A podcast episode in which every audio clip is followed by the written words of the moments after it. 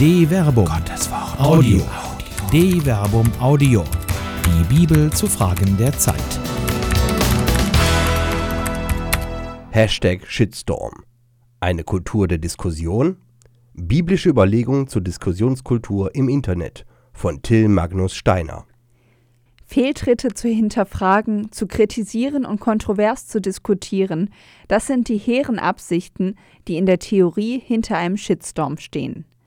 Aber wie der Anglizismus, mit dem dieses Internetphänomen in den sozialen Netzwerken benannt wird, bereits aussagt, Shitstorm auf Deutsch Scheiße-Sturm, ist der Effekt meistens eine gewaltig große Zahl von nicht nur kritischen, sondern oft auch aggressiven und beleidigenden Kommentaren.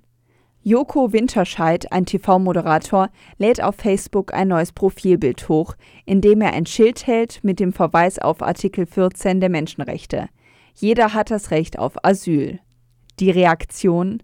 Tausende von Kommentaren, wobei die Bandbreite von bestätigend und unterstützenden Äußerungen bis hin zur gewalttätigen Beleidigung reicht. Zum Beispiel Das Schild kannst du zusammenrollen und in deinen Arsch stecken.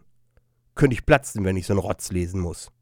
Der Blogger und Journalist Sascha Lobo definiert das Phänomen Shitstorm als eine subjektiv große Anzahl von kritischen Äußerungen, von denen sich zumindest ein Teil vom ursprünglichen Thema ablöst und die stattdessen aggressiv, beleidigend, bedrohend oder anders attackierend geführt werden.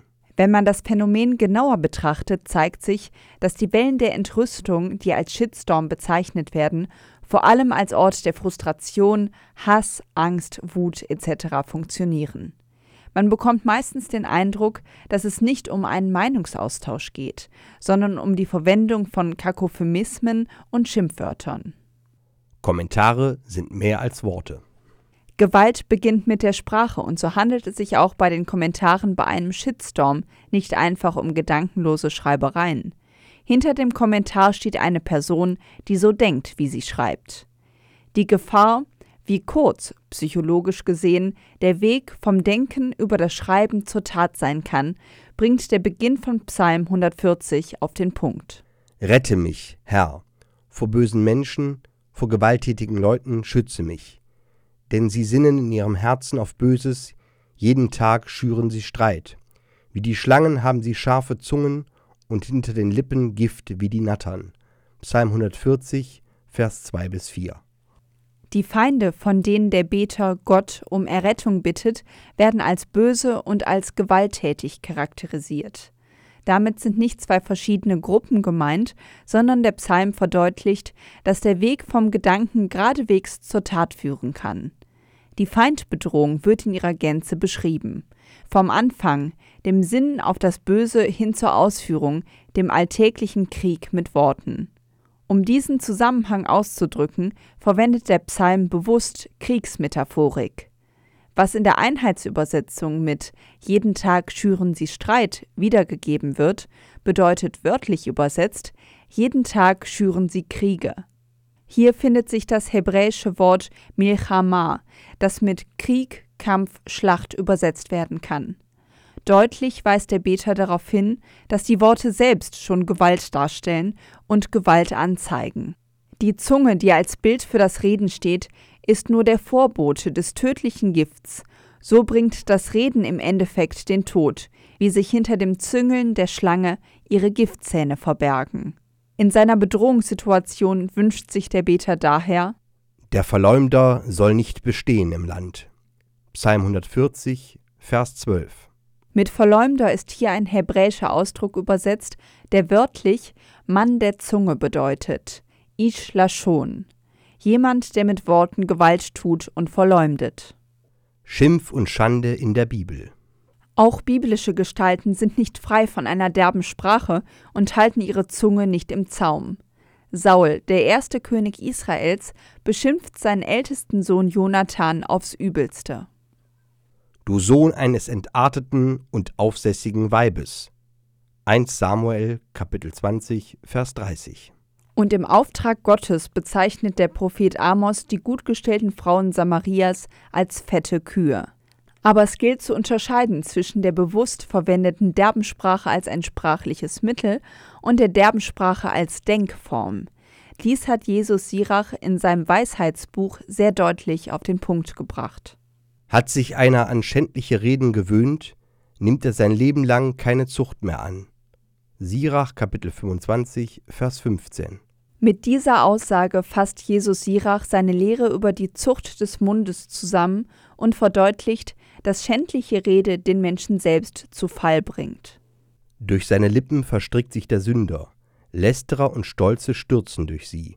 Sirach Kapitel 23 Vers 8. Die Haltung, die man selbst durch die Verwendung aggressiver und beleidigender Sprache einnimmt, konterkariert die Heranbildung eines Menschen zu einer guten Person, deren Charakter sich für Jesus Sirach besonders in Wort und Rede offenbart. Die Sprache als Offenbarung des Charakters. Im Neuen Testament verweist der Jakobusbrief im Besonderen auf die Bedeutung der eigenen Sprache. Die eigenen Worte können Quelle von Gutem und Bösem sein. Wer seine eigene Sprache kontrolliert, kontrolliert sein Verhalten. Denn wir alle verfehlen uns in vielen Dingen. Wer sich in seinen Worten nicht verfehlt, ist ein vollkommener Mann und kann auch seinen Körper völlig im Zaum halten. Jakobusbrief Kapitel 3 Vers 2 in den Ausführungen wird die Zunge Glossa als kleiner Körperteil dem gesamten Körper Soma gegenübergestellt. So wie ein kleines Steuerrad ein ganzes Schiff durch einen Sturm lenken kann, so vermag die Zunge bzw. die eigene Sprache den Körper und somit das eigene Verhalten zu lenken. Zugleich kann die Zunge aber auch Ursprung des Übels sein. Auch die Zunge ist ein Feuer, eine Welt voll Ungerechtigkeit. Die Zunge ist der Teil, der den ganzen Menschen verdirbt und das Rad des Lebens in Brand setzt. Sie selbst aber ist von der Hölle in Brand gesetzt. Jakobusbrief, Kapitel 3, Vers 6. Die Wörter, die man ausspricht und verwendet, können einen viralen Brand auslösen. Hierbei liegt für den Briefautor die Fatalität dieses Umstandes darin, dass die Zunge den wahren Charakter einer Person offenbart. Denn jede Art von Tieren auf dem Land und in der Luft was am Boden kriecht und was im Meer schwimmt, lässt sich zähmen und ist vom Menschen auch gezähmt worden. Doch die Zunge kann kein Mensch zähmen, dieses ruhelose Übel, voll von tödlichem Gift. Jakobusbrief, Kapitel 3, Vers 7 bis 8. Worte sind eben nicht nur Worte und Sprache ist nicht nur Sprache. Die eigene Stimme ist die Brücke des Denkens in die Welt hinein. In ihr offenbart sich in einer Diskussion die Kultur, in der man lebt, beziehungsweise die Kultur, die man lebt. Preisen wir den Herrn und Vater, und mit ihr verfluchen wir die Menschen, die als Abbild Gottes erschaffen sind. Aus ein und demselben Mund kommen Segen und Fluch. Meine Brüder, so darf es nicht sein. Lässt etwa eine Quelle aus derselben Öffnung süßes und bitteres Wasser hervorsprudeln? Kann denn meine Brüder ein Feigenbaum Oliven tragen oder ein Weinstock Feigen? so kann auch eine salzige Quelle kein Süßwasser hervorbringen. Jakobusbrief, Kapitel 3, Vers 9 bis 12. Eine Produktion der Medienwerkstatt des katholischen Bildungswerks Wuppertal Solingen-Remscheid. Autor Till Magnus Steiner, Sprecher Jana Turek und Marvin Dillmann.